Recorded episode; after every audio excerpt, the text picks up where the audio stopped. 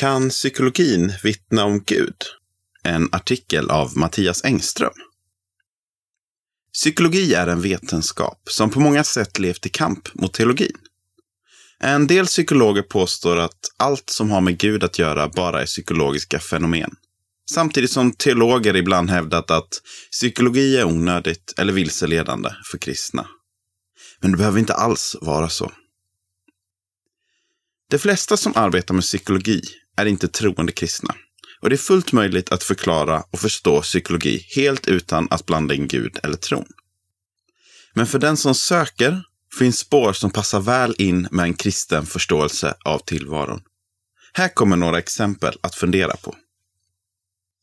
Ordet psykologi kommer från det grekiska ordet för själ, eller psyke, som används i Nya Testamentet.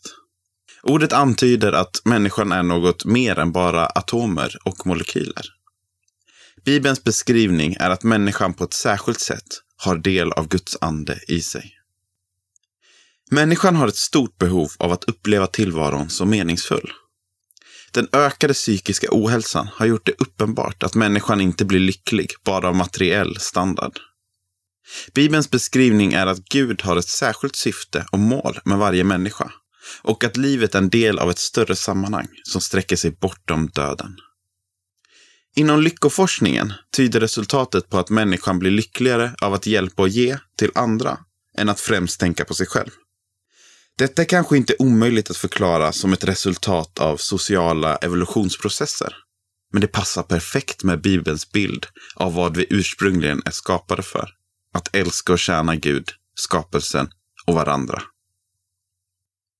Människan är väldigt upptagen med och påverkad av vad vi uppfattar som ont eller gott.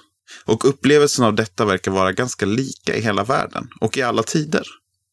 Om ont och gott inte är några realiteter, utan bara slumpartade mänskliga påhitt, kan man undra varför vi bryr oss så mycket.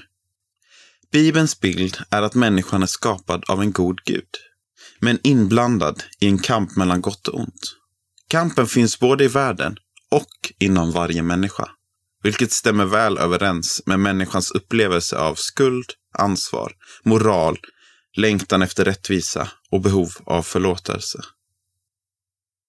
Att vara människa innebär att vara begränsad när det gäller kunskap och förståelse. Det gäller psykologin, men också en kristen. Du behöver aldrig vara rädd för psykologin eller annan vetenskap. Den pekar på Gud.